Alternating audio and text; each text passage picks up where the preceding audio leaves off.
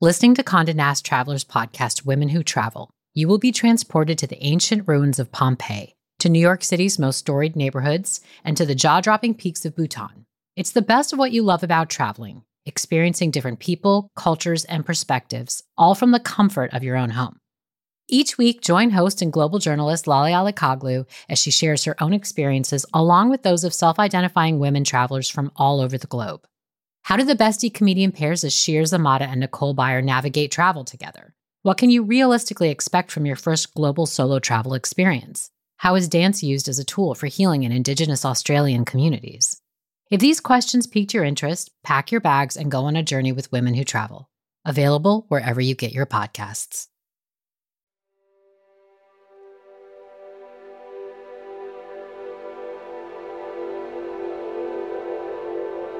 Now, as I rocket towards Earth, I feel the ice cold airflow on the tops of my exposed feet. I know where they are. I line them up and I fall straight. A few micro adjustments change my whole trajectory. My canopy opens. I glide down, pull the brakes, and my feet hit the ground gently.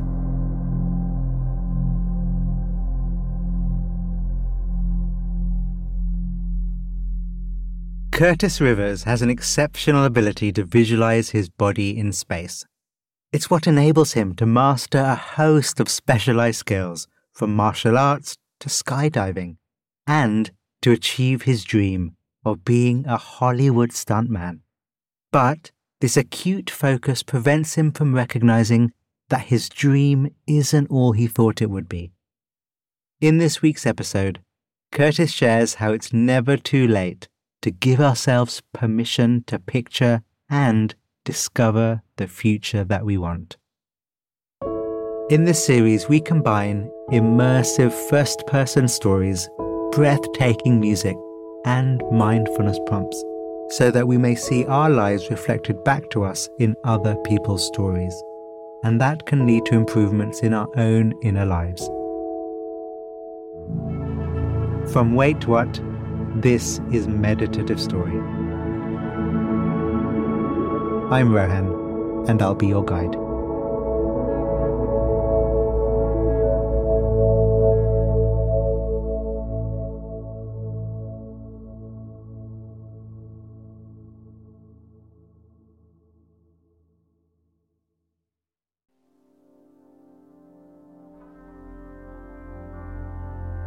The body relaxed the body breathing, your senses open, your mind open.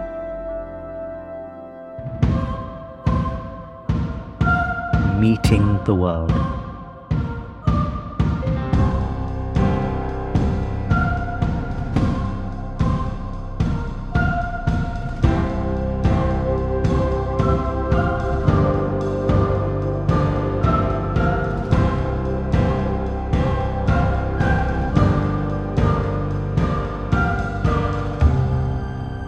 Stand on the top diving platform. Look at the water. A long way down. 25 feet at least. I smell the chlorine. I hear laughter and splashing from the pool.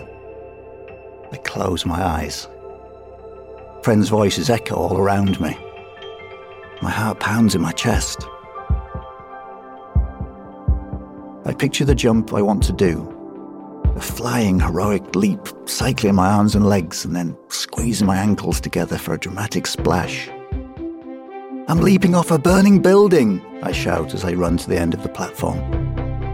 With one final bound, I leap off the edge. I soar through the air. My stomach drops as I hang for a split second before hitting the water hard. I sink like a stone to the bottom. The pressure builds in my ears. I feel the smooth tiles of the pool bottom and push myself upwards. As I break the surface to catch my breath, I see my friends cheering, smiles on their faces. My face breaks into a huge grin.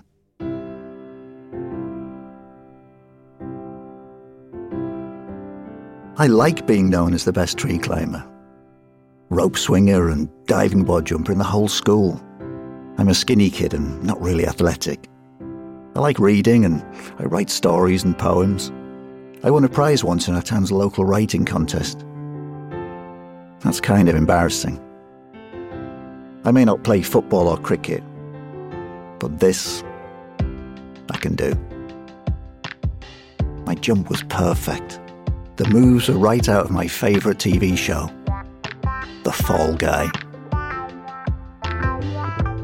Every Friday night in the small front room of our end terrace house on the council estate I call home, I settle in with my mum and my younger sister to watch The Fall Guy. It's a show about a Hollywood stuntman who moonlights as a bounty hunter.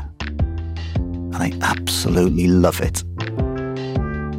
Dad's home from the pub tonight. He mutters, What a load of rubbish. Come on, Dad, it's cool. That's what I want to do when I grow up. People like us don't have jobs like that, he says, embarrassed. My eyes remain glued to the screen. If you work hard, maybe you'll get a decent job at the local chemical factory one day. Maybe. As the end credits play, I spring up from the couch and head out of the front door. I look out over our small industrial town in the north of England, lined with chimneys belching out smoke. On the laundry line, our sheets hang out to dry, stained brown from the pollution. This is as far from Hollywood as it gets. I love everything about the Fall Guy. He's exciting and glamorous and loves what he does. But he's also got a, a soft side, like me. They may not have superhuman strength like the Bionic Man, but I sense I do have a superpower. When I close my eyes, I can picture the moves of my on screen heroes and as I picture them, I begin to see that I can do those same moves. This helps me to perfect my high dives, but it also helps me see a future for myself that my dad seems to think is impossible. A future as a stuntman.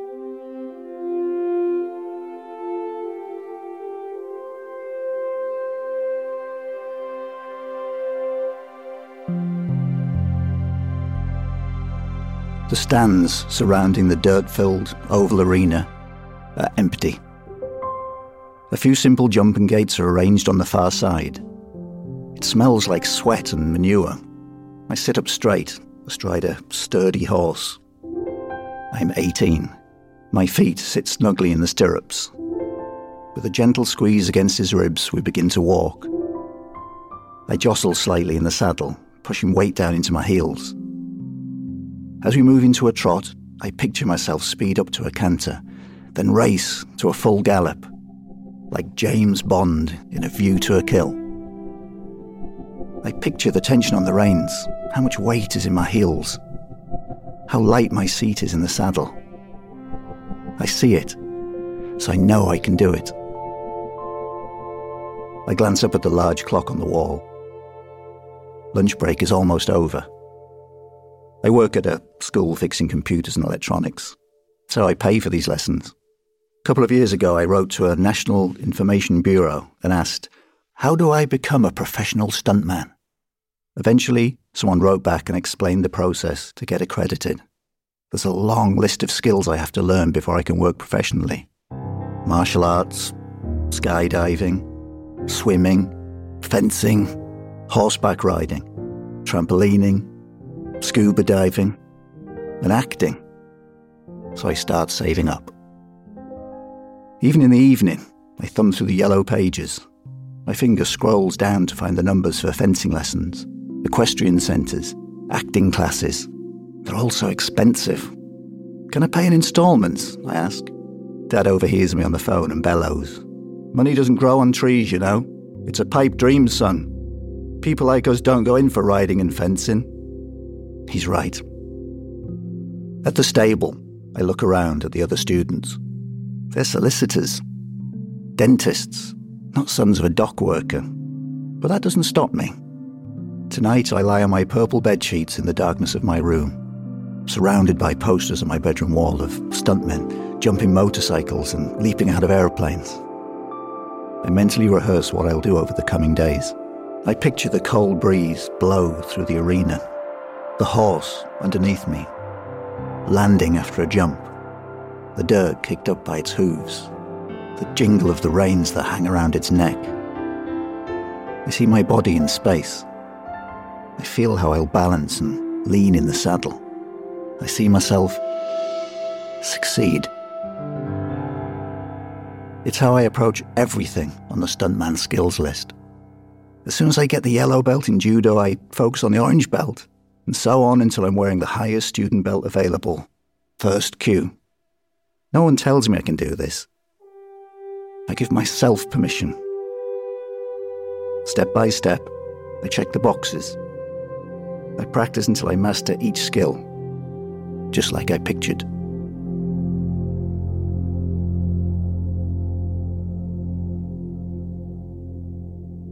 Picturing your own future can be a very powerful skill. A simple way to start is to think of a positive quality you want to cultivate in yourself calm, kindness, patience. I'll choose patience. You choose what calls to you. Picture yourself expressing that quality in your life. See your body moving through space with this quality. Revisit this image of yourself a few times throughout the day ahead.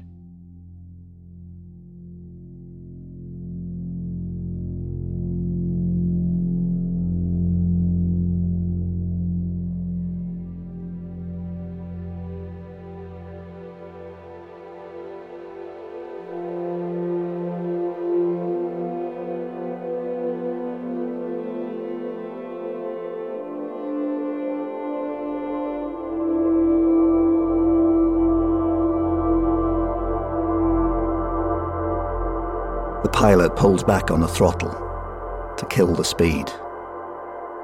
All the plane's vibrations stop. The jump light turns from red to green.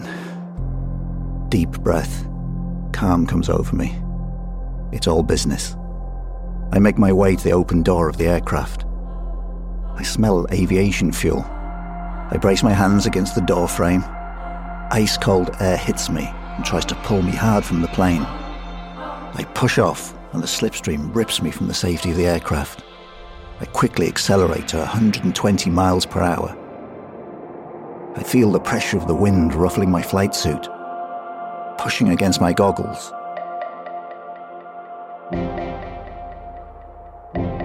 Ten thousand feet below me lies a green patchwork quilt of fields and rolling hills. Time dilates. My focus is on my body I need to fall in a completely straight line, like I'm falling down a giant tube to get promoted to the next level of training. It's another item on my list. It requires all my concentration.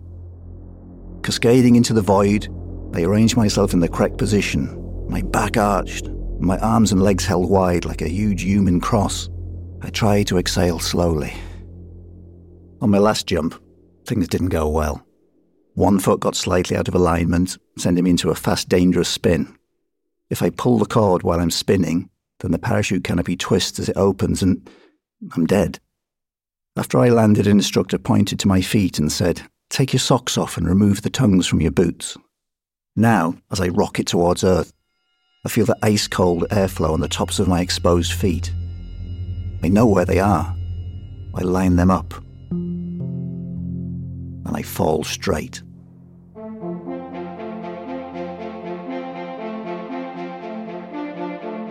A few micro adjustments change my whole trajectory.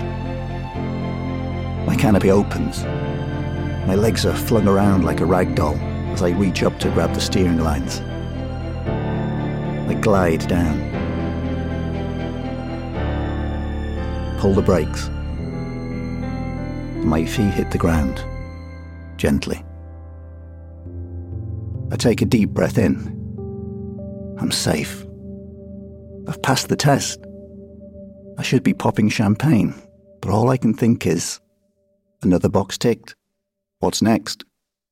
It's a feeling I have often these days. From the outside, my life looks full of adventure. I'm fighting at the dojo, hang gliding from the top of cliffs, diving reefs, swashbuckling, a non stop thrill ride. But it all just blurs into a vague collage of sports halls and airfields. Every qualification I achieve, my thoughts immediately move on to the next. The next qualification. I don't allow myself to picture anything beyond what's right in front of me, what I need to get done today. Right now. Cameras line the set, which is made up to look like the grim interior of a 1970s film trailer. All retro furnishings, dark lighting. A crew member tries to lighten the mood with a joke. The assistant director calls for quiet. There's tension in the air. Two actors stand on set. The scene we're working on depicts a sexual assault. I direct them on where to place their hands, how their bodies move, twist, react. I want to make sure no one gets hurt, physically, but also emotionally. It's a tough scene. The director wants it to look authentic. It's 30 seconds on screen, but takes the full afternoon to get all the details right. Take after take, I fine tune the actors' positions. As the violence unfolds, a tightness grows in my chest. This doesn't feel good. What am I doing here? The director finally barks, Scene complete! I grab a stale sandwich from a tray and head to my car. I avoid eye contact with anyone. On the long drive home out of North London, the road is dark, mostly empty. In the moonlight, I make out hedgerows and roof lines. My hands grip the steering wheel tight. My mind feels numb. I can't stop replaying moments from the day.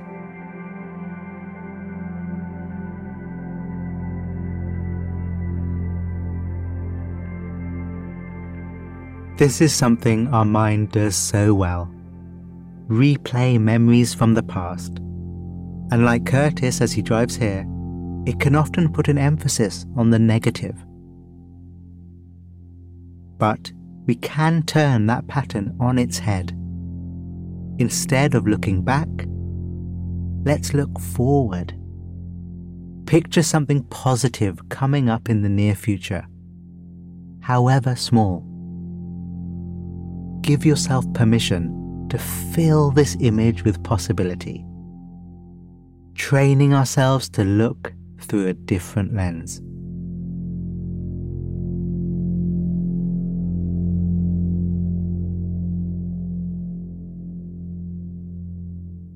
Sometimes my work is all adrenaline.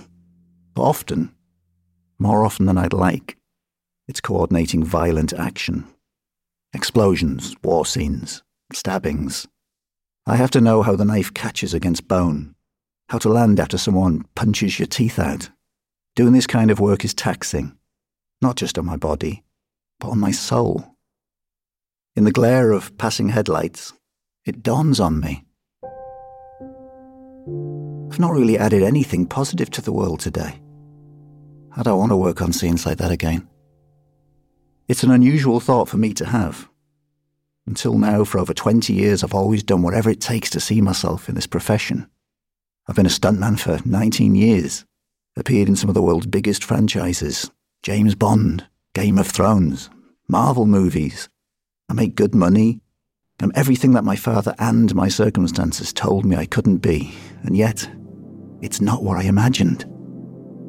I'm often out of my comfort zone, a square peg in a round hole. I'm drawn to fun and adventure mixed with teamwork and a sense of belonging. But this doesn't feel like that. At least, not enough of the time. And even in the moments when it does, I forget to look around and enjoy it. But how can I change my future now without throwing away everything I've worked for? It's scary. I think about skydiving. About how micro adjustments mid fall shift my trajectory. Maybe I don't need to discard everything I've worked so hard for. Maybe I just need to reorient a few degrees. I wonder what it might be like if I keep my drive but modify my goal. I start to picture myself in the future, like I have countless times before. Only this time, it looks different. I see myself rehearsing stunts for a comedy show. I'm collaborating with actors, listening to their ideas and they're listening to mine. They're creative and passionate. They're in it for the love, not just the money. They care about the work. They care about me and thrive on my input. I feel valued. We make something bright with a positive message. I give myself permission to see a different destination, a different future at the end of all my achievements. As the miles roll by, I snap out of my daydream. My fingers loosen on the steering wheel. My breath comes easier. I feel lighter, more present in my body. I like what I'm seeing. A smile for the first time all day.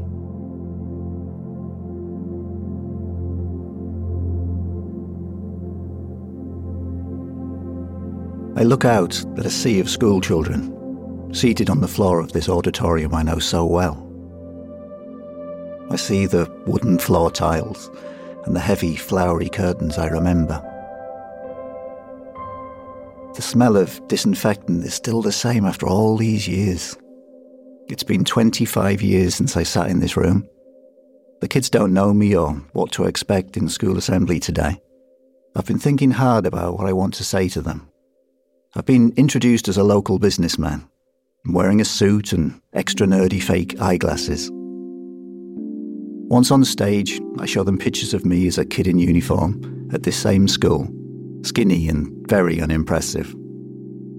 When I was your age, I had dreams of being a stuntman, I say. The room breaks out in giggles. I push the glasses up my nose, feigning embarrassment. I know, I know. People laughed at me. Even my parents laughed at me. I pause. But you know what? I didn't listen to anyone who didn't believe in me. The lights dim and the video comes on. It's a montage of my stunts rolling cars, falling from buildings, being blown up, me fighting James Bond, me on a morning show talking about breaking two Guinness World Records.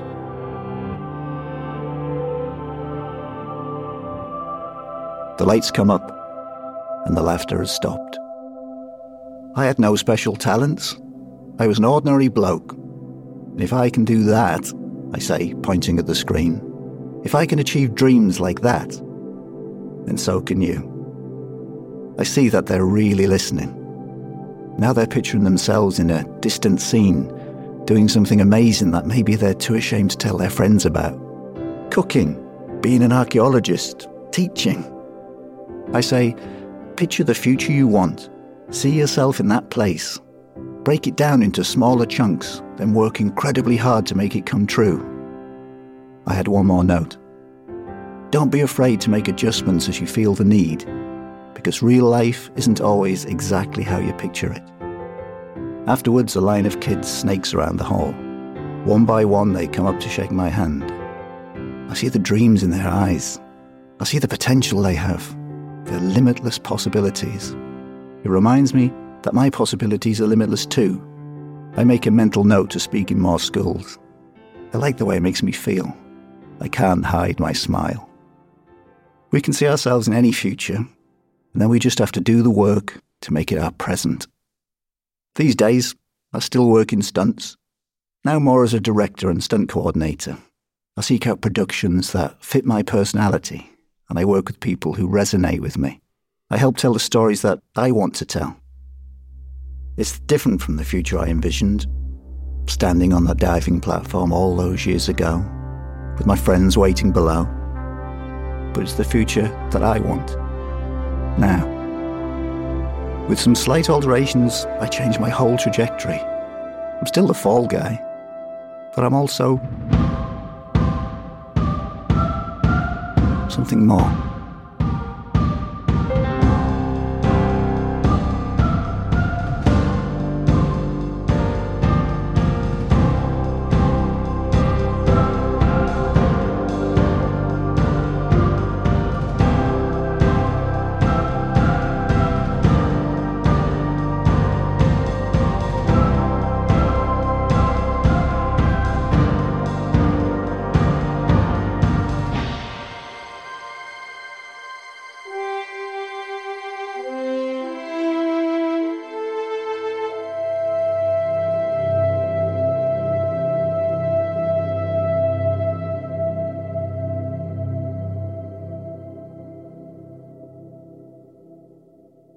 Thank you, Curtis. Your story brought to mind another of our meditative story guests, outdoor adventurer Forrest Galanti. In his episode, Adapting to Life's Unexpected Nature, Forrest speaks about his childhood growing up in Zimbabwe and his family's sudden shift to the urban landscapes of the US. It's during this move that he learns the key to survival lies in our ability to adapt. Please follow the link in our show notes to listen to Forrest's story. You know, there was that moment during Curtis's skydive training that I could picture so clearly as he described it. Needing to fall in a completely straight line, with the hard lessons of a dive gone wrong just before, he nails it. And whether it's through skydiving, martial arts, fencing, or horse riding, Curtis has learnt mastery over his body, its orientation, its position in space. So, as we start our closing meditation together, how about we take Curtis's skill as inspiration for our own? With eyes open or eyes closed, whichever is safest and most comfortable for you. It's okay to let go of our thinking mind just for a little while. And instead, we'll drop all our awareness into the body. The body as a whole feeling the body, this animal body that we have. Interested in how heavy or light it feels. Aware that it is an object in space.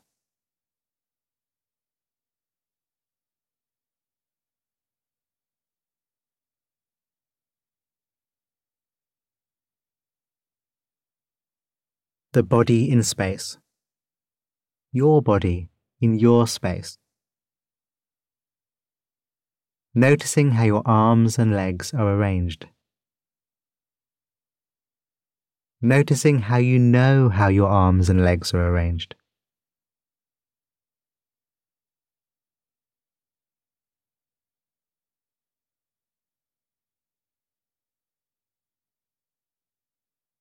Okay, now give yourself permission to make any micro adjustments you might need to feel more comfortable.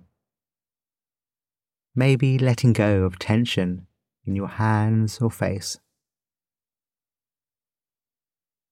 A shift of an arm or leg here. A slightly different position of the head on the spine. It's not for me to say though. Instead, use your intuition and with awareness bright and sensitive, make the micro adjustments that feel right, bringing as much relaxed, gentle attention to the movements and their results as you can.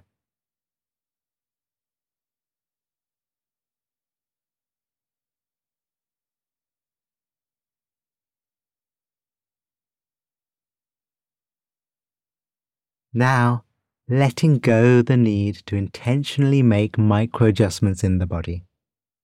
But still keep awareness in the body, across the whole of the body. And see if we can notice any adjustments the body makes by itself, through its own wisdom. It may be subtle, so subtle that you can't quite catch it this time. But that's okay, we'll give it a go listening into the body and noticing any micro adjustments it knows it needs to do.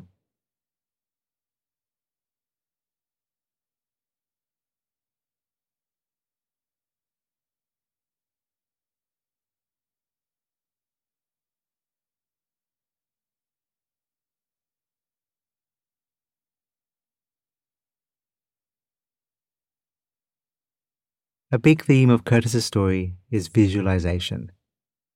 And during his telling, I invited you to reflect on a quality that you're looking to cultivate more in yourself in the coming weeks and months. For me, it's patience. What is it for you?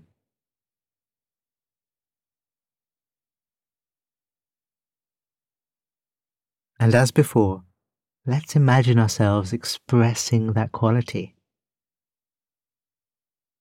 Picture it however feels right for you. There's no wrong way to do this. You can even express your chosen quality in the body right now if you like. That can be quite fun.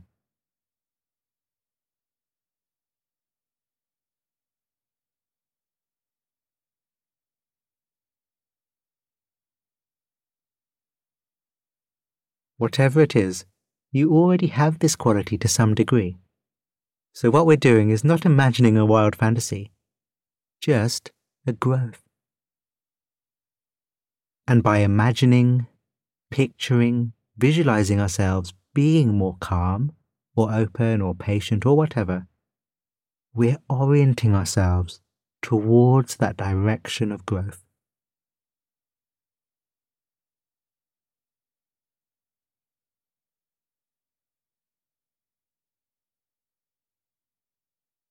What does it feel like in your visualization? What does your being more of what you want to be feel like in the body? Can you imagine that?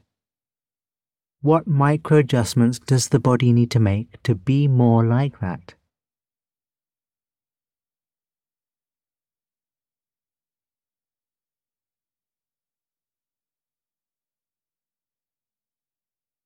So, as we close off, how about we set this intention to be that little bit calmer, more patient, more generous, more whatever for the next day?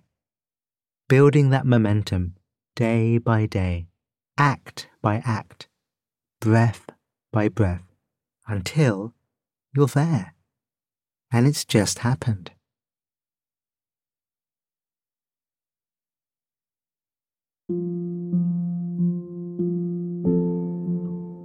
Thank you, Curtis, again.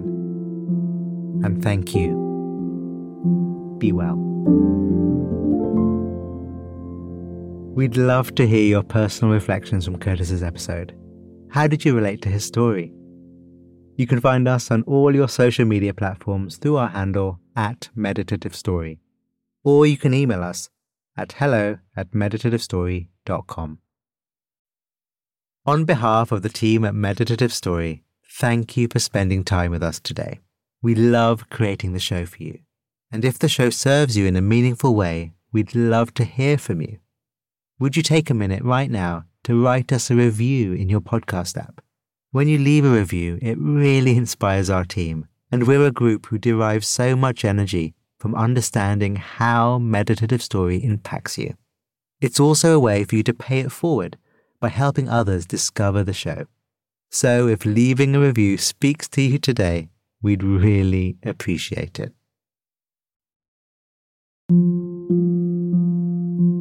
Meditative Story is a Wait What original. Our executive producers are Deron Triff, June Cohen, and Rebecca Grierson. Jay Punjabi is our supervising producer. The series is produced by Dorothy Abrams. Original music and sound design by Ryan Holladay. Our scriptwriters are Hannah Brencher, Marie McCoy Thompson, Dan Nealon, and Florence Williams. Mixing and mastering by Brian Pugh.